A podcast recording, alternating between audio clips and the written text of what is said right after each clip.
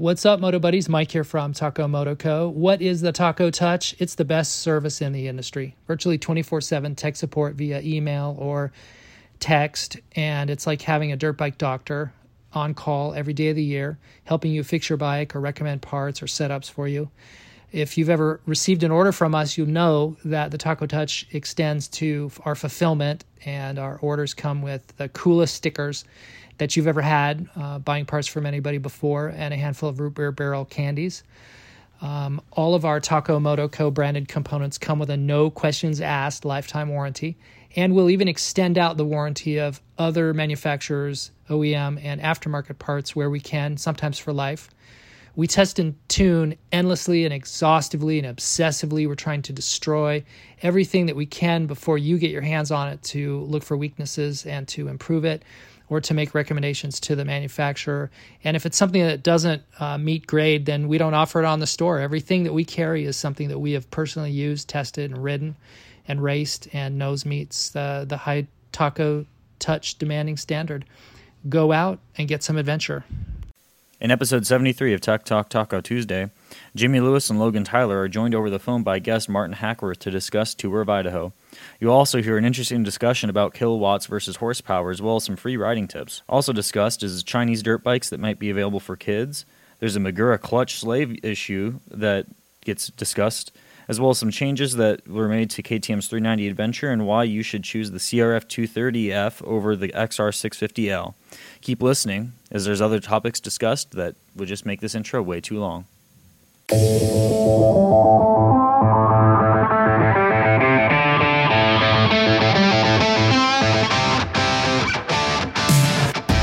7 o'clock, and it's Tuesday, and that means we do a show called Tech Talk Taco Tuesday. That was good, Logan. Right on cue.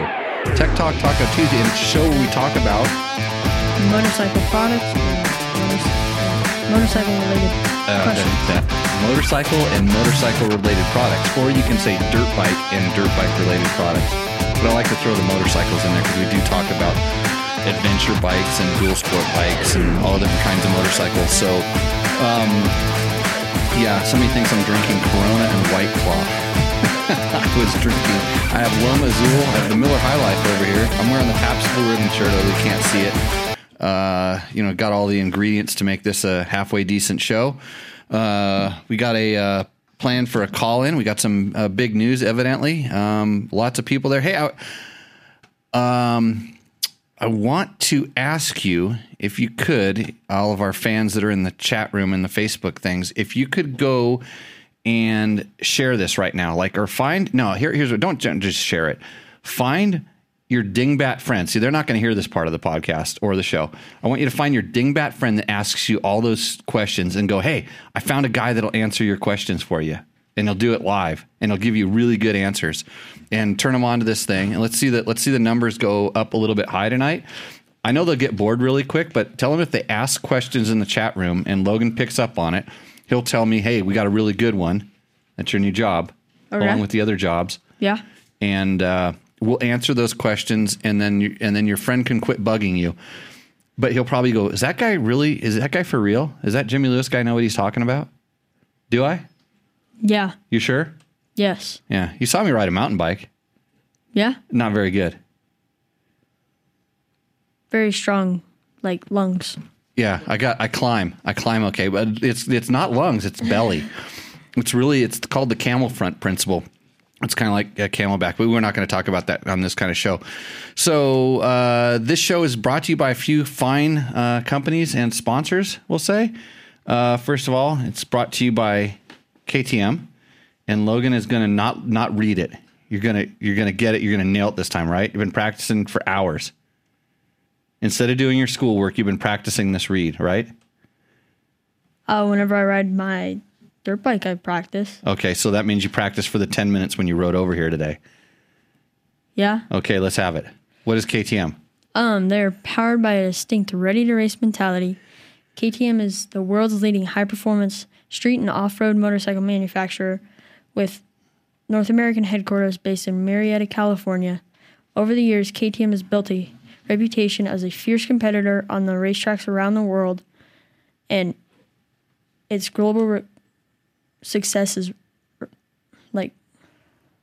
shown in every product it develops and every move it makes. That was like 99%. That was pretty good. Yeah.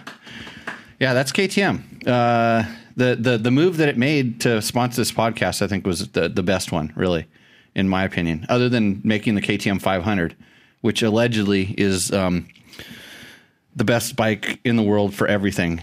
Uh, which we'll probably get into that at some point or another on this show, like we always do. Um, when somebody asks me, uh, it's not a podcast, uh, so we'll get into that.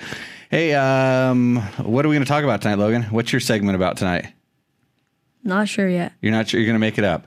Okay. Probably. Remember, you can ask questions too. So today I rebuilt a uh, Yamaha YZ125. I got the piston right here in my hand. Yeah, you can't see this on the podcast, but this is a 20 some odd hour uh, YZ125 piston. Not too bad, huh? No, I wiped no. it. I wiped it pretty clean, but uh, you can touch. So you're allowed to. It's not. They don't bite or anything. Um. Yeah, I, I was listening to another podcast about motorcycles, and like while I listened to that, I learned like what color gear I should wear, and they argued about um, whether you should consider it a finisher at a motocross race if you didn't cross the checkered flag, stuff like that. So, but uh, that's what you do when you're working on your bike. You listen to this podcast, and then I'll probably talk about what you're working on, and then you'll go, "Uh oh, I'm doing it wrong." That's that's possibly what could happen, right, Logan? Yes. Yes. um, uh, we got some cool stuff for our KTM 390. You should probably ride that home, dude. Okay. Uh, we got the W wheels for it, and I put brand new Kenda big blocks on it. Okay. So it's it's uh, good, and and with that tuner now, the ECU tuner, it goes faster and it starts up now. It start still takes two two starts to get it to idle down, Okay. but you're good there. And uh, yeah, so some of the questions we had asked. Um, so the ways you can ask questions on this podcast is comment on the YouTube videos. Uh, since we're not really a podcast, and we found out that iTunes hates us. Um, then you can't really comment there, but you can comment on the YouTube videos. We usually go through those uh, once a week and grab the good ones, uh, bring them and answer them here. Then you can also, if you want to listen to this or watch it live, now you got to start talking, Logan. I need it. Um, the YZ250F test is up now on dirtbiketest.com. That's right. Yeah, Yeah. good. And uh, so, anyways, uh, what was I talking about before I started trying to choke myself to death? 390. Oh, the 390. 390. Yeah. Uh, got some double take mirrors on it. Um, it's good. Uh, it's going to be a good bike. So we're doing a project bike. I need to get graphics for it. I'd like to get some graphics. So if anybody has any suggestions on that, that would be good. And oh, how to comment on this? Uh, this you would go to the YouTube page and comment on the the show there, and or you can watch this live every Tuesday night on Facebook. That's currently where we're um, broadcasting this live, and you ask questions in the chat room. And then usually one of our three experts that actually is qualified to call themselves an expert might answer your question properly. And if it's a good question, somehow it gets to me, and then we we actually answer it live. So it's a pretty interactive show. Um, that's the best that we can do. So uh, Chris Reel uh, asked, "How about the tire pressures for adventure bikes and spring'em adjustments to compensate for too much gear?" Uh, adventure bikes, I run 27 psi on my tires, front and rear, almost all the time, no matter how much gear I uh, have, and spring adjustment because a lot of those bikes have adjustable spring preload. I run it as stiff as possible all the time, no matter what, because I just find that that's the ideal tire pressure for riding on and off road, uh, heavy on the off road side, and the maxed out spring preload tends to hold the bike up a little bit higher in the stroke and give it a better a better just overall feel. It and when when you're at 27 psi, the tires do that initial bump compliance thing that they don't do when they're at 30 or 35 pounds. That's the key to it. But if you aren't very smart and you smack into big rocks all the time, don't run 27 because uh, well you can, but don't run any less because you're going to knock the uh, you're going to knock the the rims kind of silly. It sound worse with the headphones on. No, Your headphones are bad. no, it's just a little warm in here. Oh, a little warm in here. Air conditioning's not working. the uh, or or did some, one of your girlfriends like text you and say take those goofy headphones off? No. No. Okay. Um, let's see. Um, Travis Langley wanted to know the best used fir- first dirt bike for kids. Logan, this question's for you. My son is 13 and would be doing mellow trails. I could only buy new if I were to go with a Chinese bike, but I've heard different opinions on the quality. Thanks.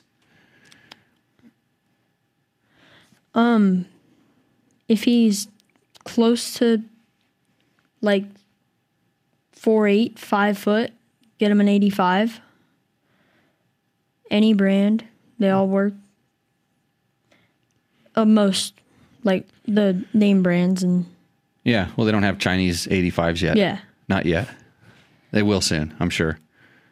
All they have to do is just ship one of those motors over there. They'll just knock it off, and there'll be a new one. It'll be a Jingzhong 85. Uh, I. What about TTR 125, XR 100? Those are those are the ones I would suggest. Um, and it's first bike, and so here's the thing, and here's what you're going to find, especially right now, is the the clutchless bikes. In other words, the ones with the auto clutch, the the KLX 110s, the CRF 110s, the the you know the the different ones that even the 50s that are auto clutches and stuff. And he's probably getting a little bit big for some of those size wise, and he's going to have a growth spurt. If you if you don't learn to use the clutch, that's going to be the next hurdle. And and and so I, I'm always you know I, I had to learn to ride with a clutch. It was I never I, I rode well I did I did ride a Honda 50 into the side of my friend's mom's car, um, but the minute I could really ride, I was on bikes with clutches. And it's really not that hard to master. And you figure you're going to be using the clutch the rest of your life, so might as well just get it out of the way. Um, uh, there. So, like, I think the XR100s, TTR 125s, KLX 140s, bikes like that are pretty good. And the clutchless bikes are selling for a premium right now because everybody's racing them around in backyards, and you can't find them at dealers. So, and you can find, I mean, they've been making XR100s and CRF 125s and stuff for since before I was so 50 years now. And uh, you can find them used. And if you go the Chinese route, you will learn how to be a good mechanic. And I honestly don't think that's a bad a bad thing either because they will break and you're going to learn how to replace hardware, um, tap the the bolts, you know, where they strip out of the frame. Uh, the engines are pretty bulletproof, but you're going to learn how to like replace gaskets and carburetors. You're going to learn how to source parts from God knows where because you can't go to a normal dealer and get them. Um, so uh, maybe buy a new Chinese, a used Chinese bike that somebody can't get running. Tell your kid if he can't fix it, then he can't ride it, and then he has to fix it. He'll have some ownership in that thing, Yep. and then keep your eye out for a good Japanese. Which he's Like- five seven and 130. Oh, he is. Oh, he answered it. Oh, so he's almost Yeah. ready for a 125, a two stroke. Yeah. Yeah, there's well, those are hard to get too because all of us old guys are buying them up and racing them. But um, even at five seven, I mean, I'm I'm five ten and I still ride a TTR 125 and an XR 100. So Yeah. you can fit on them and good to learn. Get him, get him a Chinese. but he's then he's up in a CRF 230 land, um, TTR 250. Yeah. There's so many different bikes. Um, you know, just a good, it, it just I would I would go with the four stroke and just something to learn to ride on. And Yeah. but always keep your eye get that one get it running good. Be ready to sell it when you find the next thing that he wants. Because uh, i think that's a that's good that's that would be my path. That's what i would do. I see that. Travis says he's 5'7 130ish pounds. He's going to be a big kid.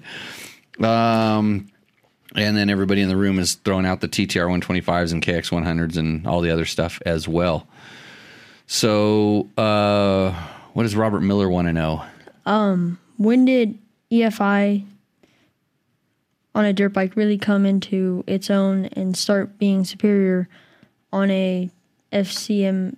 So he's talking about a car, basically a carburetor. Uh, pretty much the minute that it went on to dirt bikes, it was superior. Uh, a lot of people disagree with me on that, but um, you know, literally since they started putting EFI on any of the bikes, the the tu- the they weren't necessarily tuned to feel like a carburetor, but they carbureted better, if that makes sense. They they provided a better air fuel mixture. They the bikes ran better, stalled less, and every year they got better and better and better. So right from the get go, um, almost any bike that has a carburetor, I wish it would have been a better bike if it had fuel injection, with the exception of some of the early uh, stuff they were using on the Huskies and the Christini is one that has a an awkward fuel injection system. Um, but for the most part, any of the popular stuff, uh, it was it was better. But I tell you what, the two stroke carbs are actually pretty good. But I still like fuel injection better. Go on the record. What about Doug Derby? How about Jimmy's tips for a mud race with radiators and keeping the engine alive for the whole moto? I bet you Doug watched the motocross races this weekend, huh? Yeah. Were you just sitting there watching, waiting for those guys to blow up when it started steaming? Oh yeah. So you know this. Where's the heat coming from? Clutch. Clutch. Exactly. So you notice how on that track, um, there were certain sections where the bike would just be steaming and then it would go away. Essentially, that's the section where shortly after they just used the hell out of the clutch, or anytime a bike stopped, and everybody thinks it's because there's air not moving through the radiators. Of course, that's some of it. But if you watched how they had those radiators covered up, they put essentially they put pantyhose um, a nylon sheet in front of the radiator grill, and sometimes they even put a a, a, a, a section of like thick screen to give it some extra stability because there's so much weight on it. Because they want that mud to kind of fall off, but it really decreases the airflow.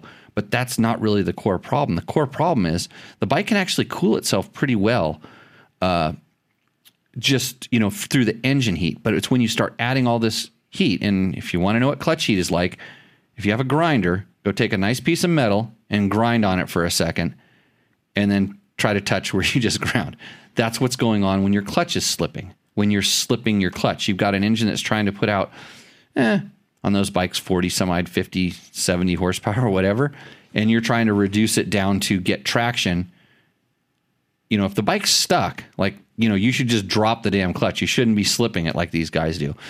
But a lot of times they're they're the wheel's already spinning and they're slipping their clutch because that's how they ride. That's the that's the technique that they use. Yeah. So the heat is coming from the clutch. So the best thing you can do is to stop using the clutch. And you'll even hear the announcers who are told not to talk about technical things start saying, "Well, they got to get off the clutch, lay off the clutch." That's the case. And what are, what are the guys riding on the on the pit boards? Save the bike off the clutch. Save the bike off the clutch. The trick is put the do the prep on the radiators. Put some some sort of thing so that the mud can't pack physically pack in the radiator. Because the bad thing about it is when the mud, the wet mud goes and splashes into the radiator, a hot radiator, it also dries and then it starts caking up. And that's why you want to stop it before it gets there. So they actually put the uh, the pantyhose because the mud doesn't really stick to it. And if it does, it sticks and then it starts falling off as it as it grows up. So uh, Doug, that's how uh, that's how I would do it. But I would I, I would prep the radiators and then stay off the clutch. Next. Paul Van Hout. Issues with Magura clutch slave cylinder failures. Still a thing on the 2020 FE 350 and no, just the 350. Um, So I don't know. Um, it's a known thing that the the the Magura ones aren't as um, haven't been as durable as the it's the Brembo ones on the KTM or I think are there Madura, Magura what? I thought they fixed it. It's been a Well, it's it's problem. it's been a I I don't I don't know. I haven't had I have not had that problem on any of my bikes. Um, but I haven't had any Huskies, and we the Husky test bikes we have, we haven't had the problem. But if there is a fix, I guarantee that the press bikes that we get would have had it done. That's the thing. But I'll tell you how to fix it for sure if you think it's a problem. Uh, Rekluse makes a higher quality part. Um, and on, on your question there, I actually threw a link to the um, Rekluse's little blog that probably has more information on it than I cared to read, but I knew it was correct, so I sent it to you. um, but uh, and so I've never had I've never had a failure on the KTM parts. Uh, you know, even going back to some of my older KTM RFS bikes, and I tell you what, some of those things are really thrashed. Some of them for sale right now if you want to buy one. Um, and I have replaced a lot of mine uh, with the Rekluse slave units on my bikes because they have the Rekluse clutches, and then it's a whole different part at that point. But uh, yeah, uh, so I don't know if it's an issue. Uh, I'm sure the internets will tell you it's an issue, and then they'll list probably the five different things that you can do to fix it. But I would just go get that Rekluse part because I've had good luck with the ones I've used, and uh, that should be good. Uh, this is about our KTM 390 test. Um, Delvin flippin' good review. I disagree with your opinion on seat height though. I am a f- fairly short guy, five seven, and I do riding here in Africa on the KTM 1090. Riding on tough tracks, riding up rocks and very rocky hills climbs is very difficult when you can't put your foot on the ground. I rode the th- 790, which made a big difference, able to put a foot down and push off a rock. I did the ride. I do ride a KTM 300 for enduro. And he's worried about the he's worried about the seat. My comment on the seat height on the the 390. Yes. I you know I'm I I understand it. I teach people all the time that are that want to get their feet on the ground. That's their that's their they feel like if they can't put both their feet on the ground that they're going to fall over. And my way of explaining that to them is okay, which side do you want to fall over to? Because if you want to put both feet down, you're telling me you don't know which side you're going to fall over on. Because if I was going to fall to one side or the other, I would put that foot down to stop me from falling. I wouldn't try to put the other one down. When you're balanced on the showroom and putting your feet down, that's what you're that's what you're showing me. You're, we call it putting the rudders out. So when you all of a sudden change your the way that you want to ride and operate the motorcycle to only putting one or the other foot down when that becomes standard all of a sudden the seat height issue starts to diminish and it goes away and if you are compromised in in seam length you just start learning to shimmy your butt off to the side to the so you can put your foot down the, the foot that you want to um, and when you see really good riders when both their feet come off that is an we'll call it an oh shit moment It's like they're at that point they're out of control. When you as a regular rider start throwing both of your feet down, I see exactly the same thing. So um, I'll agree to disagree with you. Um, and if you're riding at KTM 90 at five seven, you're doing pretty good.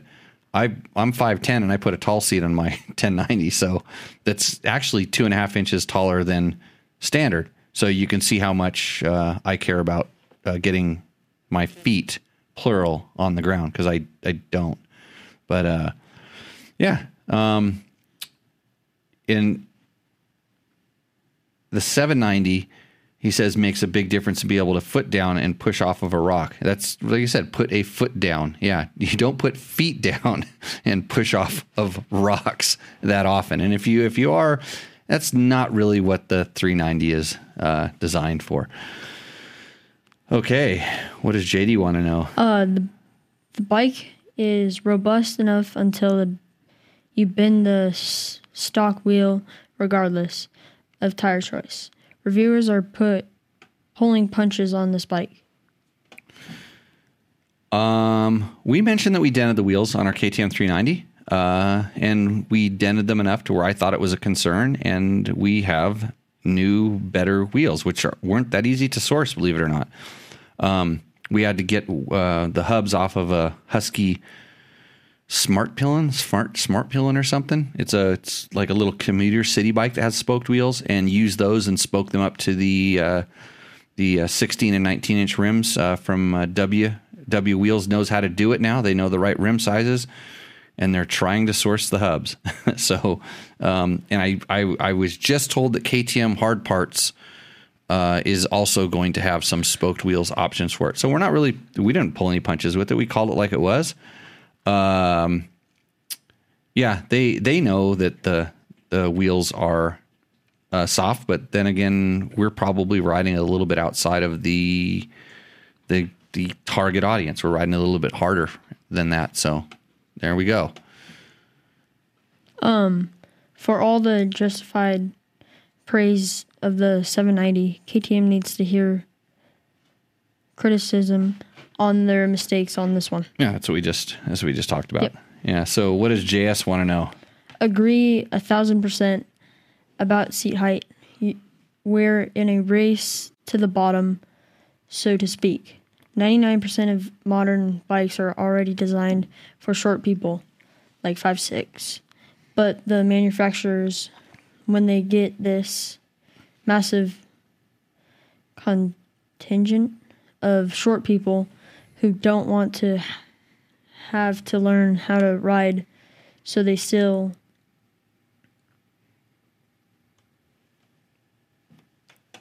Did you lose your place? yeah. Uh, let's see. Oh. C- complain about seat height. Yeah. They complain about the seat hikes that are already designed to fit them. So then the manufacturers have them make the bikes even lower. We all end up with an entire industry full of motorcycles that have been totally compromised by seat height, say nothing of how ridiculous the ergonomics are for average and tall riders. So, JS, how tall are you? Sounds like a six footer. Yeah. Um, I don't think they I don't think they go they they do go overboard with things like cutting the seat heights down, and that's not why now you see a lot of manufacturers that are offering taller seat options through their their power parts or their uh, hard, you know, Yamaha accessories. GYTR does it, um, things like that. Uh, I don't think that they they try not to move the stuff around in the chassis, um, but uh, yeah, I, I I I agree with you. I mean, I think it's worse if you're a tall guy. I think you're you're in a you're in a harder position to, make the bikes work if you're tall. It's a little bit more difficult, but luckily I'm perfect, so I don't have to worry about it. So next, LG rocks. Jimmy, you keep calling it a podcast, but it's not. It's a YouTube video. It's not a freaking podcast until you put it where podcasts bel- belong. So many. So any episode after 50, you are not where podcasts belong. Well, he's right. Um, I actually started noticing this the other day because I, w- I was going to put up episodes um, uh, 51 through 70 and found out that our YouTube account, or no, our iTunes account, which is uh, somehow administered through Apple in France, uh, decided that we are not a podcast. We are a test. It says dirt bike test. So obviously the test, and they probably didn't listen to it in English and they thought it was just some jackass talking about himself the whole time. And so they just banned it. And so all of our stuff dropped off of iTunes. It's still up on um it's on SoundCloud right now and it goes a few other places. Uh I think it's on Stitcher right now, but I'm trying to get that all sorted. I really I really am, but um as you can tell I spend most of my time uh in a garage working on dirt bikes or riding dirt bikes or stumbling around computers making things worse. So um, can't help. maybe by the time you maybe by the time this gets uploaded, uh, it won't be a YouTube video. It'll be a podcast as well. So we're working on it. Uh, LG rocks. Do you know anybody who knows how to work on that? Because I'd sure like some help. Uh, a guy was helping me, and I think he's the one that set up the account in France for me. so, uh, yeah. Um, Charlie Tuna, 1971. Spotify for your podcast.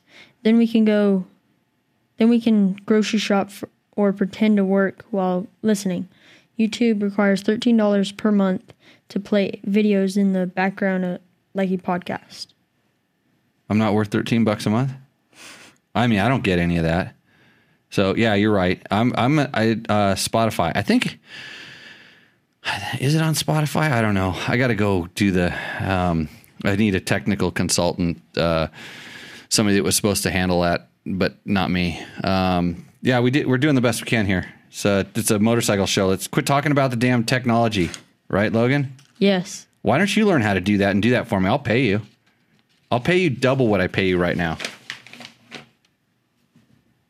You're doing the math in your head. It's really easy to multiply by zero, Logan.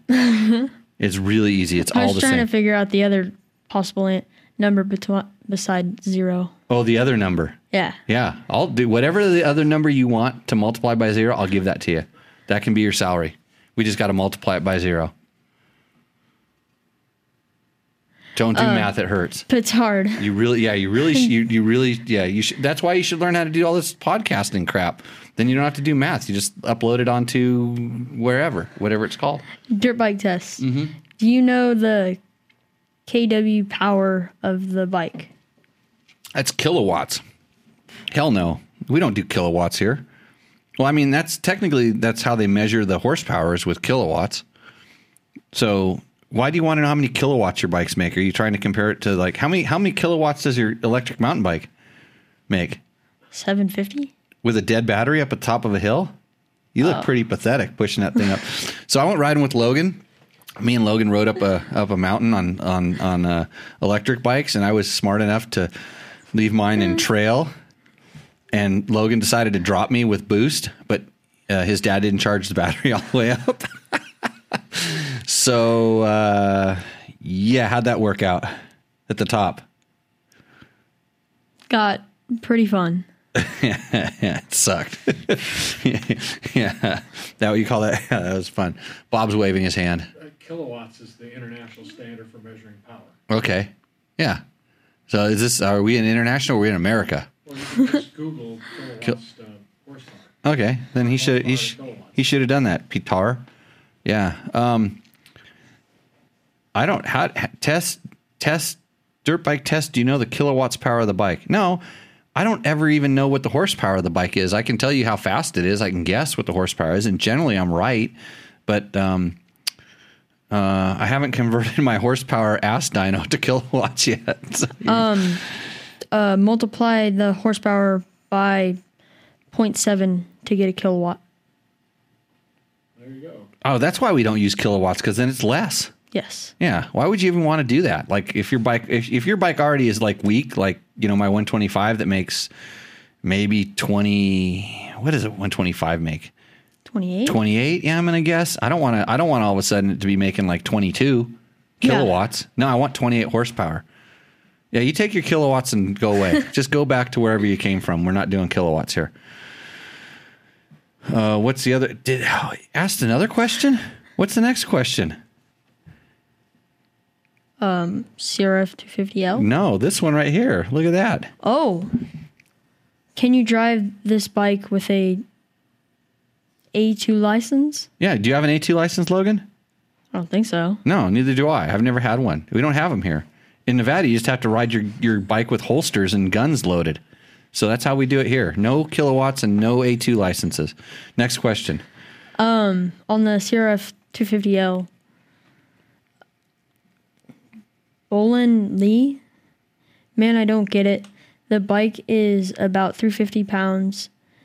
That's an on par with the XR650L, and that's not far behind the DR650. The ad- advantage of the 250 class is they are light. What's the point of getting a, a 250 if it weighs as much as a 650 and has half the power? Because you want a bike with half the power. You want a 250. It's- so here's the here's the funny thing about that. Uh, bully. It's like bully. See that? It's like a play on words. Bully. It's, he's uh, he's trolling us a little bit, but that's okay. I'll answer the question. Um, a guy who's too macho for a heavy little 250. Uh, the funny thing about bikes that are like 250s and stuff, even if the scale says they weigh that, they they they are you know the weight of a DR650 or close to it and stuff. Um, you don't feel it when you're riding. You feel it when you pick it up off the ground for sure, but it it's not like it's that this big heavy bike. And sometimes that weight really helps a novice rider who these bikes tend to be designed for because that weight adds a, a form of stability. It makes it planted to the ground. The bike isn't twitchy. It doesn't react too quick. It makes the steering a little bit slower. All these characteristics I'm talking about are are good for more novice riders. So um, in that essence, it's it's not that bad. And a lot of riders it doesn't matter whether they're on a 250 or they're on a 650. They're only going to use about three quarters of the throttle ever.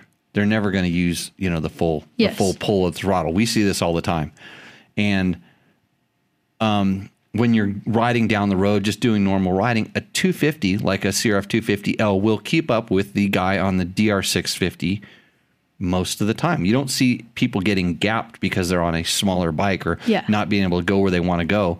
And that that power they, they want that power level. That's why they make those bikes. That's uh, why they're there. And and if it's not for you, then uh, quit bagging on it.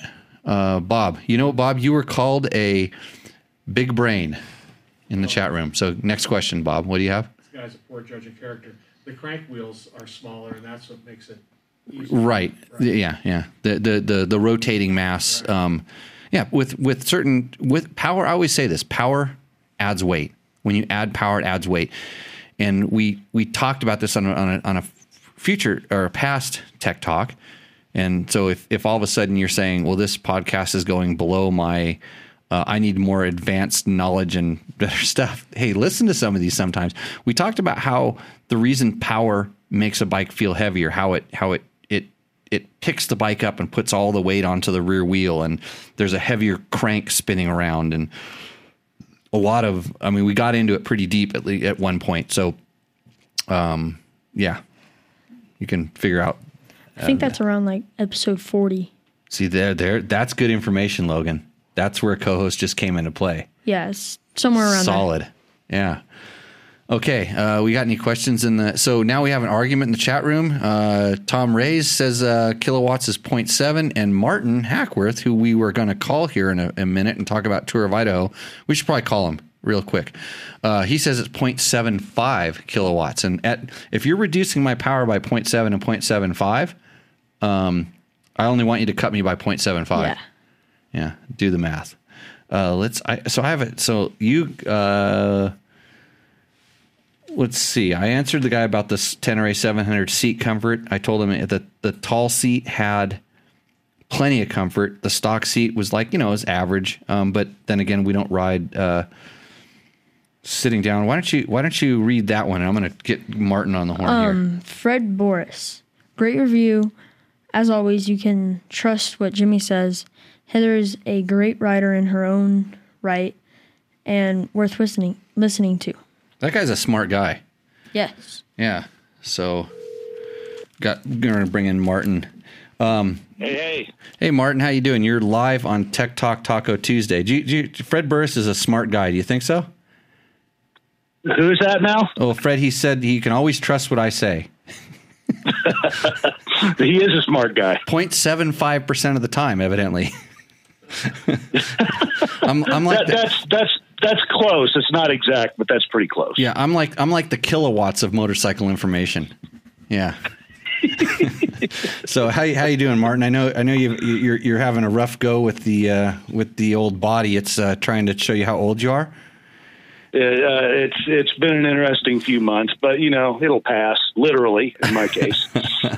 Well, that's good. I, I I'm sure the guys on the Tour of Idaho, uh, and for those of you who don't know, Martin Hackworth is the creator of Tour of Idaho. He also runs a website called Moto MotoJazz.com. Motorcyclejazz.com. MotorcycleJazz.com. You got to. I you you shorten it all the time when uh, you just call it Mojazz. so Uh-huh. motorcyclejazz.com and uh, and uh, basically uh, yeah, the instigator, the overlord of the Tour of Idaho, which I've had the pleasure of doing. Uh, I think it's been five years now. It has. It was five years ago. I've been posting some photos on the old Facebooks. You know, it tells you when you have these anniversaries, it keeps coming up with you and Jimmy Lewis share an anniversary five years ago, and it's uh, your tour of Idaho. Well, hey, thanks a lot. Happy anniversary, Martin. I'm glad we could we could uh, we could share that together. But uh, I was I was the I was the early guy on when I did the tour. I was one of the first guys to go through. There there definitely been some people before me. And um, if you don't know what the Tour of Idaho is, it's basically a uh, it's a dual sport. Uh, and I say that lightly because you pretty much want to be riding as much of a dirt bike as you can. Uh, largely single track, uh, single track and two track, very little pavement from Utah to Canada. And how many miles is it this year? A little over 2,000 this year. Wow. Yeah, so it's a pretty substantial uh, little haul, and it takes uh, for a smart person. How many days does it take? Ten days. Ten. So Jimmy's dumb, and Jimmy tried to knock a day off of it when he did it. And there's a there's a video there's a video on the YouTube that's now been watched like like thirty thousand times or something crazy. So uh, if you if you want to well, explore, your listeners need to know something about the Jimmy Tour of Idaho right off before we go anywhere else. So this is classic Jimmy. Uh, he did do it early in 2015. He was the first person through, and yeah, there's tire tracks through there, but that's probably not people actually doing a tour. Because it used to be, I used to go out and saw it first every year. I'd ride as much of it as I could with a saw, saw it to make sure that people that were trying to do it for a jersey number could get through. So the earliest we ever recommend anybody doing it is July 15th, and we've now pushed that back to the last week of July. I think Jimmy calls me in like July 15th, and it's classic Jimmy. So I'm sitting in my house. I've got all my saws apart in my shop, and I'm getting ready to literally put them on my bike to take off and do this. And the phone rings, and it's Jimmy, and it's like, hey, Martin, I'm three hours away. I'm going to do the tour of Idaho. You're going with me. And the pitch to sell me on this is, oh, yeah, we're making a movie and the cinematographer is from the same hollow you're from in Kentucky, so you guys should get along great. Well, you took you took a few little liberties on on on that. I, I think I told you at least four days in advance. Uh, I did, I and I and I asked permission. Hey, Erica, go outside with that there, so it doesn't do the feedback. Yeah, uh, Logan's smart. He puts it on closed captions. By the way, yeah, there's a way you can do that, and I guess it's pretty good. Uh, we got feedback because they can't in in my incredible, awesome studio full of technical difficulties. Uh, Martin, um, uh-huh. They can't hear you. Only Logan and I can hear you on our with our headphones. So uh, that's what we're going through here because somebody turned it on the speaker, and, it was it was a few minutes de- delay.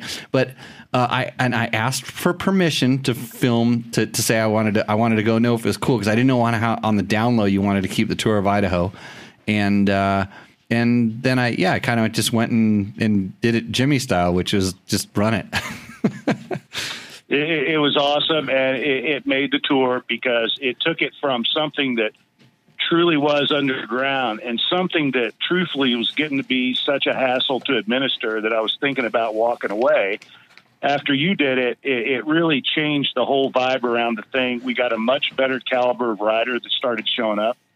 People were much better prepared because they watched your movie. And you know, the, the, fact of the matter is, I do two or three things well, and riding a motorcycle isn't one of them. So nobody cares what Martin Hackworth has to say about a motorcycle ride, but everybody cares about what Jimmy Lewis has to say about a motorcycle ride. And we just got a much better caliber of riders showing up. In well, the years since you came, your buddies, the movie stars, did it. That helped. Yep. Uh, we had first female finisher last year, Carrie Barton. That helped. So every year we've gotten a better caliber participant and this year's the first year I haven't felt like slitting my wrist by this time. It's really worked pretty well. That's, I mean, it's it's like anything. It takes a little bit of time for kind of education to set in play. When and and when when I started investigating, and, and you, you, know this, I, I had been watching it for a few years, just saying I, am going to do that. It was just on a bucket list thing, and just the, the planets aligned, and I had the time where I was able to go to go, you know, take the time to do it. But I looked at the trails, and I'd ridden I would say a fair majority of them individually, different at different times and different things. But there was these very very remote sections that really intrigued me, and that's what made me want to do a tour of Idaho because you can't go there unless you're going from point A to point B. And some of these areas skirt wilderness areas with no gas stations. Mm-hmm. There's no way to. I mean, they're seldomly used trails. Now they're getting the good thing about the tour, though. What, what you've done is you, you now people are using these trails on a regular basis. They're maintaining them, keeping them clear, and they're getting just used enough to where they still have that pristine character. But mm-hmm. unless you have somebody running gas or you're planning to go from here all the way way up to there and it's not convenient to run gas, nobody rides these trails and that's what really intrigued me about kind of stitching that whole thing together. Well, as you know, I mean, uh, a passion that you and I share that got me into a hell of a lot of trouble is, you know, defending our right to use these trails, defending our rights on public lands. And we lose trails every year due to neglect. They're on the maps, but people don't ride them. And the next thing you know, they're gone. They don't show up in the next travel plan. The Tour of Idaho has, uh, we make extensive use of trails that just a few years ago existed on maps, but nobody had ever ridden them, or they hadn't been ridden in years. There's no tread, there's no blazes, there's no nothing. So we specialize in going in deep into Idaho, finding trails like that, cutting them out, and, and it and I get too much of the credit for this. There's people everywhere that are involved in this, and we cut those things out. We sign them. We make sure that the trail tread's good trail tread that's not going to wa- wash away in the first storm. And by golly, uh, this year, a lot of day one is trail that didn't exist just a few years ago, and a lot of day six is trail that didn't exist a few years ago. So, uh, I- and in one case, I want to come back. I want to come back and do that. Uh, Like I, I'm literally the whole reason my, my motorhome is parked at Martin's house. if you want to know, is uh, and, and he's he's threatening to let his kids, who are what three and One of five, them's two and a half, one of them's four, and the four-year-old got three laps around the driveway today before he clipped a tree. Oh, I was going to say there. I know they're practicing driving my motorhome around the yard, but uh, I, I, the whole the whole thing I've been delaying is because I want to come there. I want to ride that new day one. I want to I want to I want to take. I want to spend a day and go do some of that new stuff because you. I mean, when we were riding our adventure bikes out of there, when I left my motorhome there, the whole time my, my I was rubbernecking those mountains, going, "Oh yeah, I want to ride up there. I want to check that out because I haven't ridden there." And that's that's what makes the tour kind of a kind of a neat thing. The stuff you were looking at on Elkhorn was literally going to be a roadless area, a, a local environmental group, little storefront operation that makes all their money by suing the government and then recouping legal fees. Has this dream of creating a wilderness corridor that runs all the way from Canada to the Mexican border. And they're uh, trying to implement their idea by suing federal agencies piecemeal to get these small areas declared roadless. That whole Elkhorn area was the subject of a lawsuit. They wanted to make a roadless area. Well, wait, there's trails on the map there. You can't make this roadless. And the environmental group went in, took pictures, and rightfully claimed, well, nobody uses these trails. Within a year, they were on the tour of Idaho. So that's how we fix stuff like that. Yeah, and that's that's being proactive and and that's I mean it's it's awesome. And this is what I tell people about land use. You need to be aware nationally. You know, you need to be you know it's hard to find a good a good group that will tell you what's going on nationally, but individually we all we need to find an area locally that we can be involved in and you know in a state group so you can you can do your part to kind of fight for this stuff or at least support those guys that are doing it. So Hey, how's uh, how's my Yeah. buddy uh, Brian doing up there cutting trails?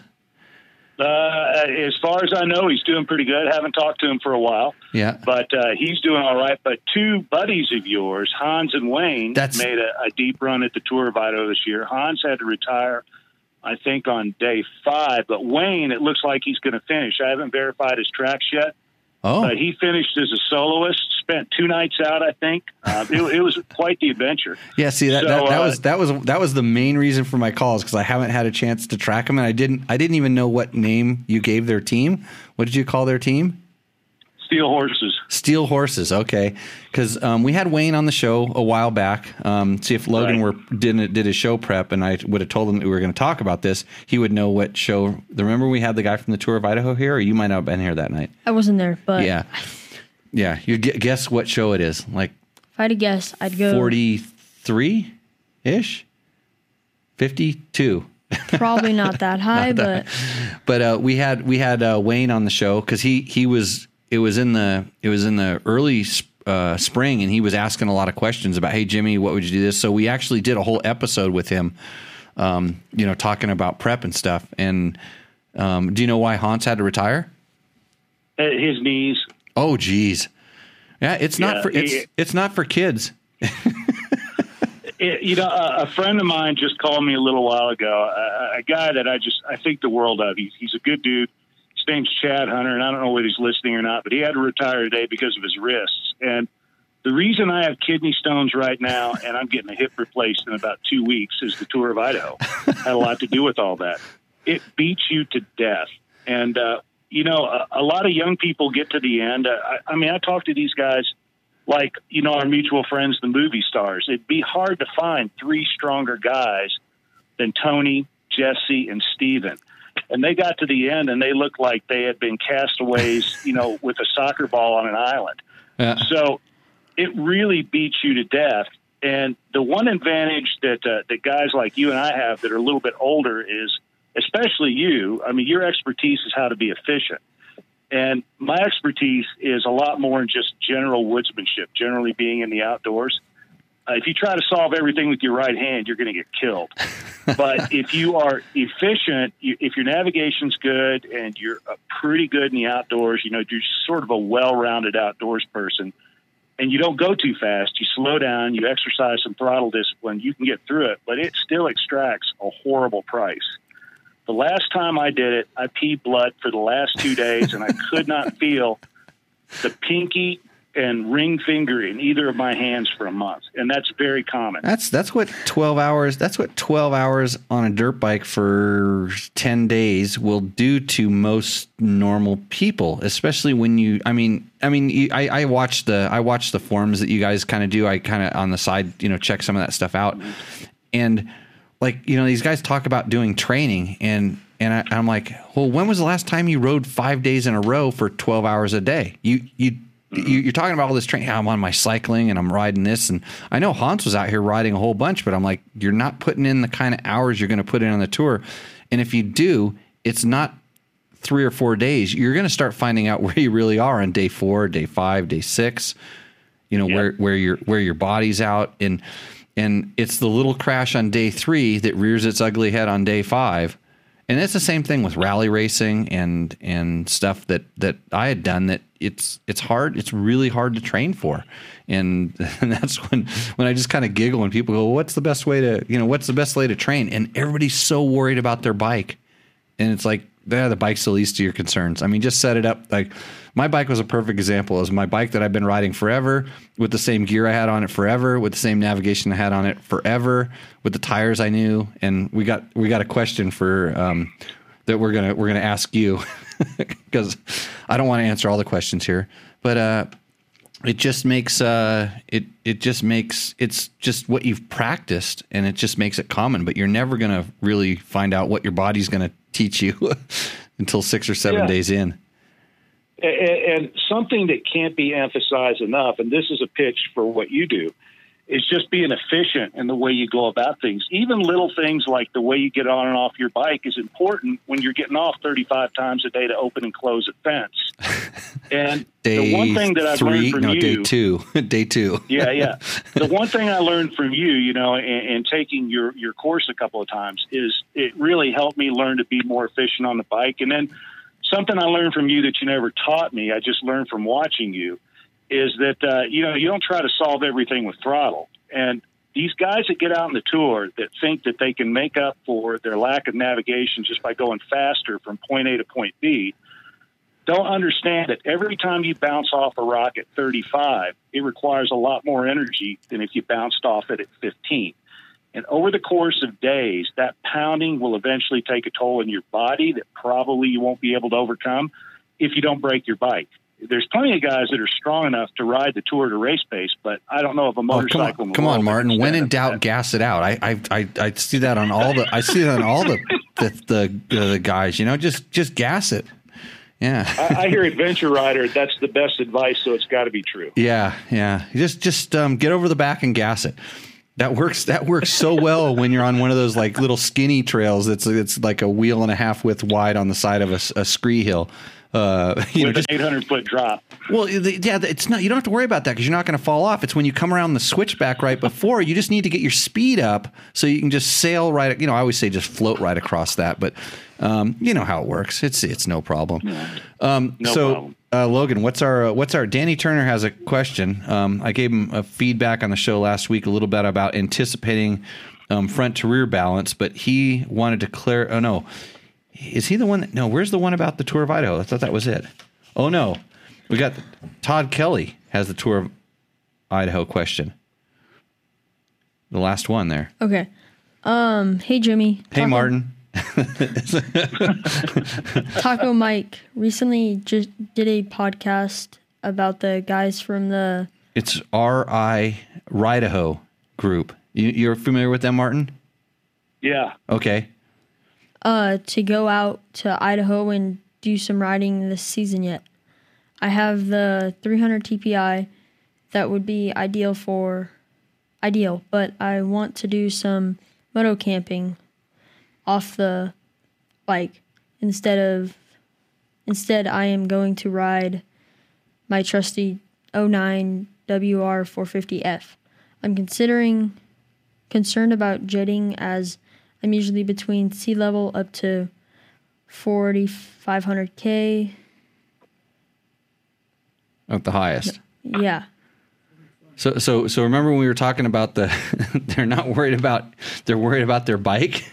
So he's he's Yeah. he's he's lobbed uh, 300 TPI and then he said, "Well, that's not the bike." So he he threw out threw in his uh, WR450F and now he's going to go into uh, a jetting question. He says he says the bike is jetted perfectly currently with the RD Powerbowl adjustable leak jet and a fuel screw, the aftermarket FMF exhaust, and the, all the free mods. Not specifically uh, wet jets, but can you point me in the right direction as far as a smaller main jet, different needle position, etc., that I should do to compensate for the higher elevations, or should I just not mess with the jets and just adjust the leak and fuel screws? This is a question for me. Oh, I thought it was a question. Yeah, no. These are the kind of questions we get. And and so so here's here's where he goes. He goes, secondly, Martin, uh, concerning the tour of Idaho, would you just advise against running a tubeless? I plan on bringing all the tools necessary to address a flat or compensate a tubeless failure. Also, what kind of pulley system were you carrying, and did you ever need it on the route? so here here's the that this so this is the this is the gist of the question. So I'm I'm just saying instead of answering those specifically, I just want you as the guy who has to do the L's all the time to take a step back and what what are you seeing? Well, first of all, the answer to every single question this gentleman just asked is written down on our website. It's been discussed ad infinitum, ad nauseum. Maybe not the jetting question and stuff like that, but like bikes, tires.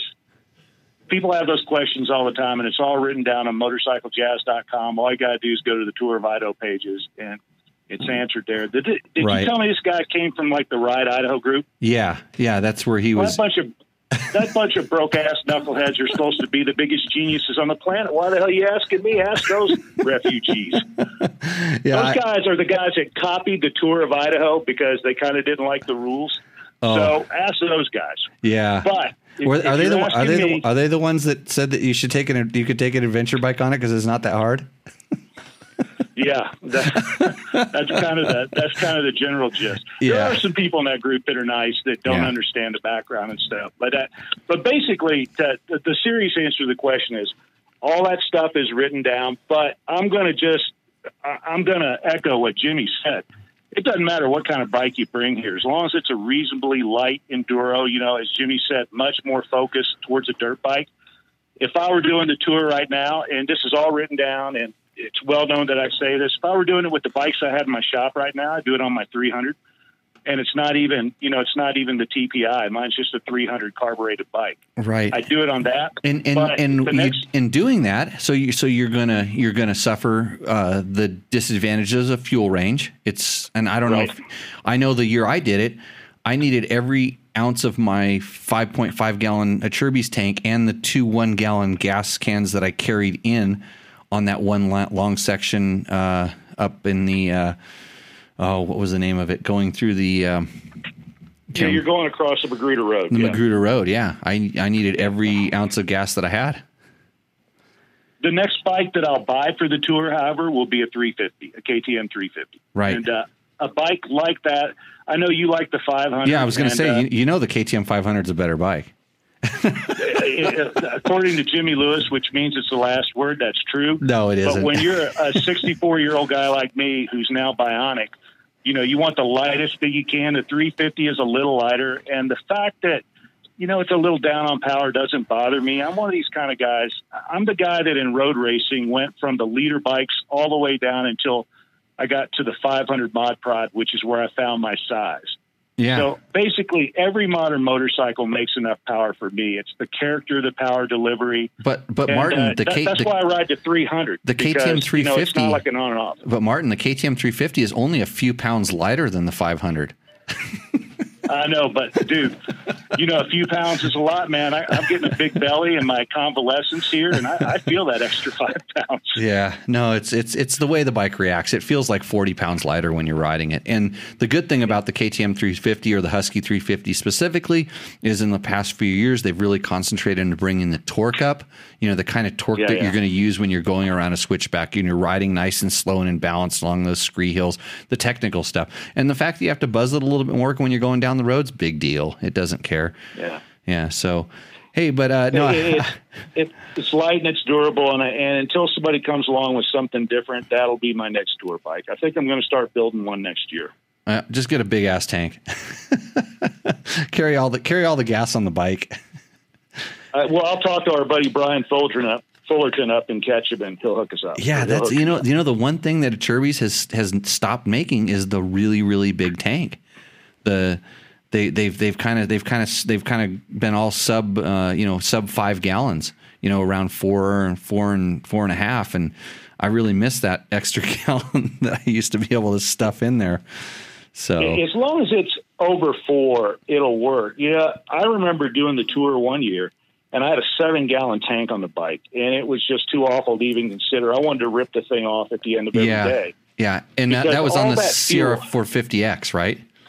Yeah, all that fuel is just too much sloshing around that tank, and the way the bike handles from the beginning to the end of that, it's just incredible. And you notice it even at trail speeds, and the tank was so big, there were places I couldn't fit it between the trees. It was incredible. Yeah, that that tank was a bit of a monster. That that was that was maybe a little bit overboard. That was more of a desert rally style Yeah. tank, not not for being able to squeeze the bike through a single track. But uh, hey, well, I want to thank you for coming on and uh, just chatting about that because I mean I, I remember all the good times on the tour, and, and the the cool thing was is that year Martin did come out and like on one day specifically he got ahead of me on the tour and cut some logs, and there was another group of some of your buddies that pay attention what was going on. They went out and cut some logs because I saw fresh fresh sawdust, and I was and and seeing the the number of logs that they cut as well as some of the ones that I cut when I was going through it would have been a really long, long day had I not had the help, and and uh, that was uh, that made it a lot better. there are hundreds of people that are involved in this thing every year, and that's the coolest thing about being a part of this. Whether you're a participant or a merchant along the way, or whether you're me just sitting here kind of watching all the pieces work, and you've run enough big events to know that despite the hassles, there's a certain satisfaction of just kind of understanding that it is possible for human beings to work together just to do something that's cool. And that's kind of what everybody involved in this project does. So every year, there's people that go out on mountain bikes and horseback and saw trees for us. And then they stand on the side of the road when the tour guys, guys go by. They're all tracking them. They hold up signs. Hey, Team Calaho, good for you. That's cool. Yeah, it wasn't. I don't think it was that popular when I was doing it, but it was still, like I said, it was still kind of uh, a lot of fun. But um, you know, he, uh, Martin, and I's advice: uh, do it on a, a, a more dirt bike esque dual sport bike. Don't think you can do it on a dual sport bike or a uh, adventure bike. Uh, pay attention to all the stuff and the effort he puts into all the stuff on motorcyclejazz.com that tells you how to do it. Uh, understand how to read maps and navigate. That's pretty important. And uh, know your size. know know your size about your ability level and your uh, equipment level. Yeah. Yeah. We're going to pick this up on PBR Monday when you get up here, right? I yeah, I, I'm I'm I'm gonna I well if it has to be a Wednesday or Thursday, we'll see what happens. You, you never know, Martin. I might hop on the damn motorcycle tonight and ride up there. Well, we can tape it. It'll still be a PRB Monday. We can tape it. And, uh, doesn't necessarily have to be live, but uh, yeah, we'll do a PBR Monday, and uh, we'll talk all about it a little bit more. Uh, one thing, one final thing to answer the guy's question. He said something specifically about tubeless. Yep. I would leave the tubeless back in Poughkeepsie if I were him. uh, the bib mousses are starting to get to the point where I think I trust them, but I'm an old school guy and heavy, you know, ultra heavy duty tubes with a little bit of slime in them have served me very well for many years. I've done the tour six times and failed probably a dozen more, and I've never had a flat. Yeah, and I did it. I did it with um, uh, Kenda medium tubes, not the super heavies, but the medium tubes uh, with baby powder in the in the tires, and that was it. Nothing, Nothing fancy Yeah. or special. But I tell you what, if I were to go do it tomorrow, I would do it with the same tires. I would do it with the Kenda Par- Parker DTs, which are the ones that I used and I like, and I would run the um, the the uh, uh, Nitro Mousses. I have they're hundred percent getting good. confidence. I have hundred percent confidence in the way that those things work, and I would I would have to you know, for me personally, I'd have to do a little bit more testing on like a Michelin Mousse just to see if it would go that distance and or you know different tires. But that's the setup that I used, and I mean everybody's everybody's got their own particular thing, and um, you know if if you know that it works, then then run it, and if you don't know if it works, then test it more. Yeah, there you go. so hey, thanks a lot for coming on tonight, Martin, and uh, I will uh, keep in touch. Just uh, uh, Take care, brother. Yeah, keep the kids out of the motorhome. Uh, that's that's too late for that. Take care, man. Right, see you. So everybody, that was Martin Hackworth, the uh, the godfather of the Tour of Idaho and uh, motorcyclejazz.com. Uh, if you're interested in that kind of stuff, I like I said, I, I had a question on the Tour of Idaho, and it was very typical. A lot of the questions I get where it just goes all over the place. Um, so uh, to Todd Kelly specifically, um, uh, be careful where you're getting your information on the internet. As you can as you can tell, um, you're you're getting your information from me, which I feel is a trusted source. But do your research, uh, and you know when you when you you you know, Martin said he would do it on a 300. Uh, I would, I would be hesitant to do the tour on a 300. Uh, just, I would be hesitant to do it on a two stroke in general. Not that it couldn't be done. It's just there's better bikes for the job. And then all of a sudden you jump into an older, you know, God, that bike's 10 years old now, and it's carbureted, and you know how how how much do you trust it? I know if you were San Felipe Bob, you would just take and go ride it right now because it's a Yamaha, but um, I would uh, want be wanting something newer and fuel injected and with a with a bigger tank.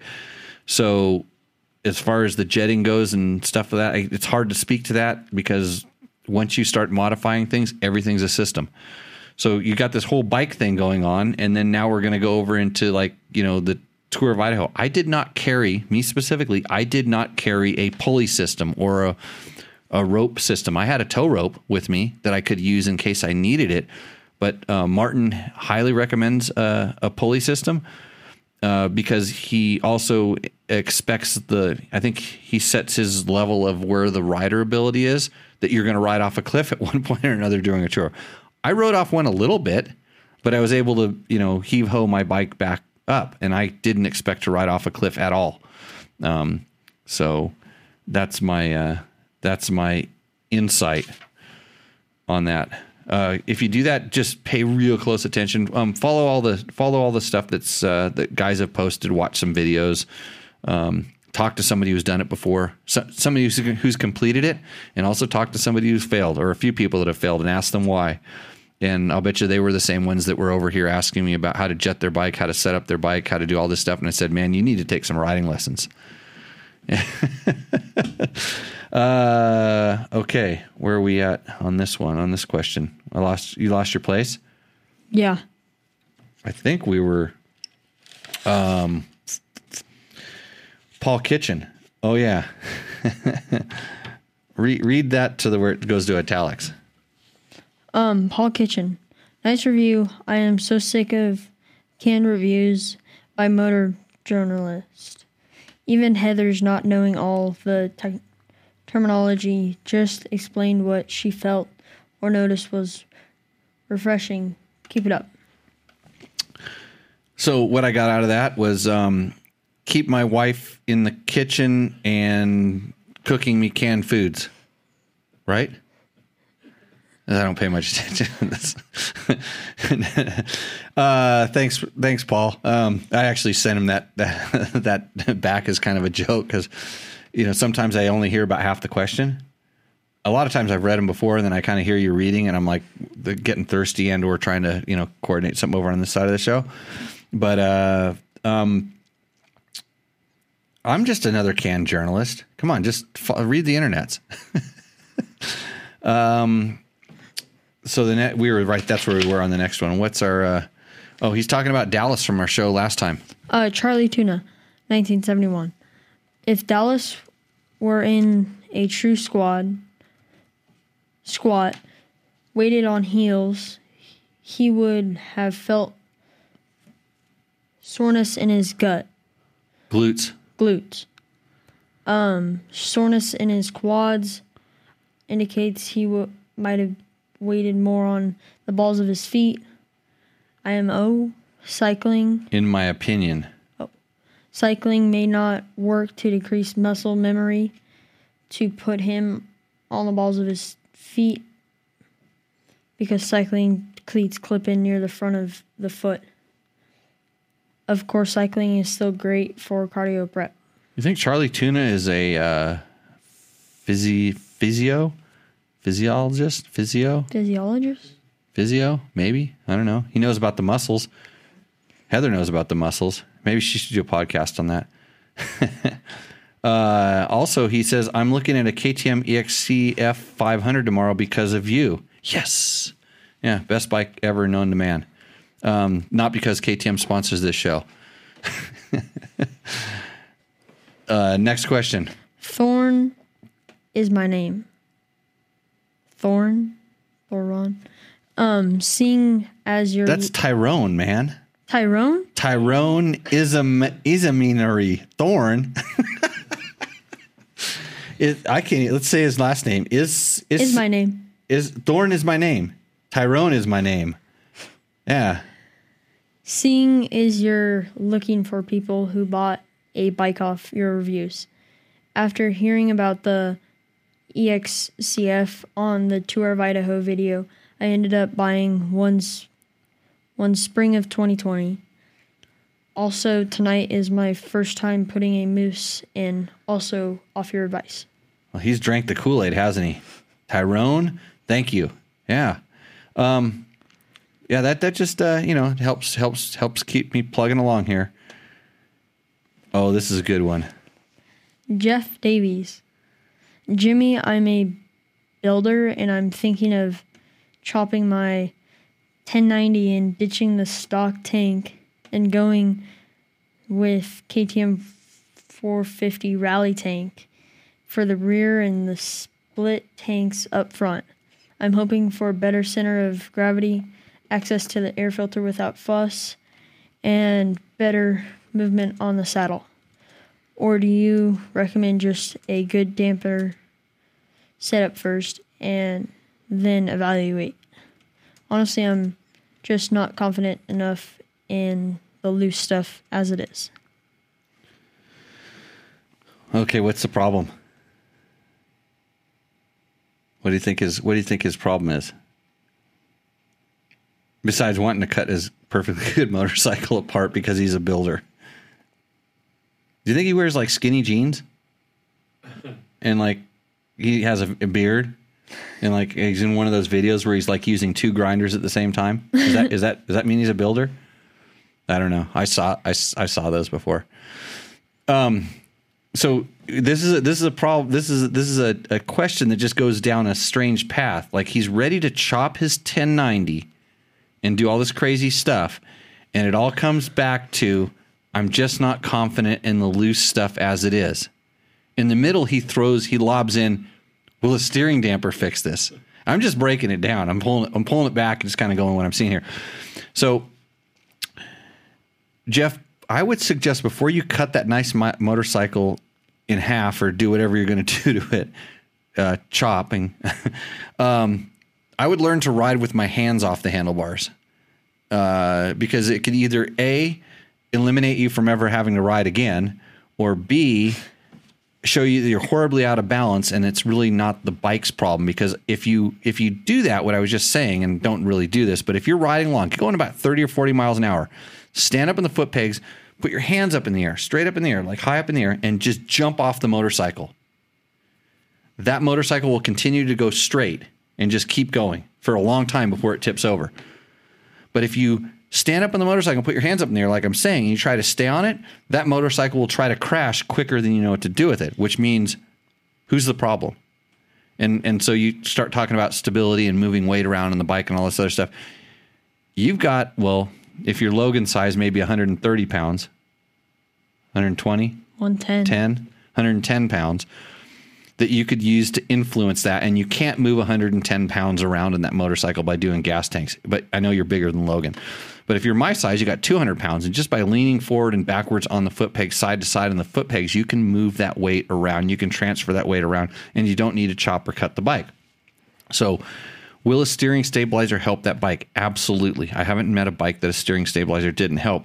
But trying to put gas tanks on, unless you just have the, if, if you want to do it for sport or hobby because you're a builder, then I would say, you know, go for it. I'd like to see that build. That'd be kind of kind of cool, but I wouldn't start with that bike to begin with. Um, there's probably a lot better bikes to, to start chopping up. Uh, but uh, it's kind of a kind of a tricky uh, kind of a tricky question. Like if if you're if you if you want to try to modify the bike to fix the problem, that's not really the best path to fix the problem. I think it has to do with the the way you're riding the motorcycle. And I'm not just saying that because I run a riding school www.jimmylewisoffroad.com. Uh, we have announced our classes if you got our newsletter. Uh, if you're up in the Pacific Northwest, by the way, uh, CISPAscycles.com has their class dates announced, and they teach the exact same uh, formula as I do. They will make you a better rider. They will teach you how to ride with your hands up in the air and make your bike more stable, and so you don't have to chop it. Just saying. We missed any questions on the form yet? Um, Not really. there's one. Okay, uh, Mike Mead. Is there a way to run backup fuel pumps on newer KTM Husqvarna? A backup fuel pump. Yep. You're asking this because you've heard of all of the fuel pump failures that are going on. Like like 99 out of 100 bikes has a fuel pump failure, I guess, if you read the internets. um, so I have uh, let's see, how many fuel injected KTM's do I have with fuel pumps? Probably 20 of them. Not one of them has a backup fuel pump or any sort of backup fuel pump system on it, nor do any of the bikes that I own have anything but stock fuel pumps and fuel pump components, other than some of them have an inline fuel filter uh, between the hose where it comes out of the tank and the injector. That's just the facts right there. So I don't know of any auxiliary add-on fuel pumps that you can run. I don't think you can do it because the fuel pump is also the collection unit and stuff. And I don't know that you can, if you put a pump in the middle of that line, if it would suck fuel past the original pump if were something were to go wrong with the pump. You know, and I don't know that the bike. I, I wouldn't know the power constraints of having a second pump on the bike, and then how would you activate it? Like, what would be turning it on and off? Um, so I think you're asking kind of a question that that doesn't really need uh, um, answering that much, other than you got my brain thinking like, okay, what would I do? I, I, rode, I rode my bike on the tour of Idaho, almost 2,000 miles. We talked about Martin about this, and I did not carry a fair, spare fuel pump. I didn't think about it. And if you watch the video, you'll watch when I think that my fuel pump went out and my ECU came unplugged. Oh, I should have gone to the internets and told everybody I had a fuel pump failure but uh, that's a different story. So uh, I kind of don't understand the question in reality. Um, if it's if it's if it's due to fear because of something you're you're you're you're experiencing, uh, we'll call it uh, YouTube video watching fear, or the guy who's trying to sell you the upgraded fuel pump instilled the fear of needing the upgraded fuel pump fear. You can do one of two things: completely ignore it and just ride your motorcycle, and you will never have to replace your fuel pump maybe your fuel filter if you run bad gas, but never your fuel pump. And I'm still, like I said, I'm still running the stock fuel filters, which I do know, by the way, they've changed the country of origin in. And I've been putting the ones that have been made in Turkey into my bikes lately, and I haven't had any failures yet. But these bikes are, what's a 2012 now? How many old? How many years old is it? And I just did it a year and a half ago, and it's still working. So you know, I got eight years out of a fuel pump on a bike that consumes a lot of fuel. So I will report back when I start noticing a failure rate that's different than what is standard. So you can completely ignore it, just run your stock stuff and have a happy day. Or you can go buy all the stuff that the guy is going to sell you and feel confident that that's going to work forever. And hopefully it does. And if it works forever, then great, which maybe it will and maybe it's better. I've yet to try one of those systems because I haven't needed it, and I have a lot of different bikes. So, and I'm not just saying that because, hey, what is KTM, Logan? It's powered by a Distinct ready to race mentality. it's the world's leading high performance street and off road sport man- motorcycle manufacturer with North American headquarters where? Based in Murrieta, California. And over the years, what have they done? Built a f- reputation as a fierce competitor on the racetracks around the world. You're totally reading it. Oh, You're supposed to do it off of memory. And its remarkable global success is reflected in every product it develops and every move it makes. Do you know KTM won in MotoGP this weekend? Uh, and, and, and the week before. No, th- yeah, yeah. They, oh, they they got they got they got so they got um so the week before they got this this week they got pole position and winning. Okay. I Yeah. Then and then and then this would be the second the second motor. So this time they got pole position and winning. So crazy. That's I mean to to jump into that field. If I was if I was one of the other manufacturers, I mean you should have seen it coming because you saw them do it with motocross, which everybody said no way. I remember when KTM like nobody wanted to ride a KTM on the motocross track, and now look at it. yeah. So yeah, they're they're doing pretty good by sponsoring this podcast. I think Yeah. a little bit.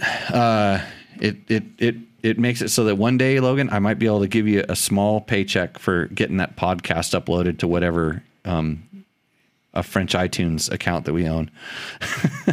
so, um, okay. Any other what other questions? Um, uh, there's one other one that I saw here. Uh, Danny Turner. He said um, he was the guy that uh, I gave a whole bunch of jetting advice to, even though his bike was fuel injected. I, I told him how to change jets. Again, me thinking that um, only hearing half the question.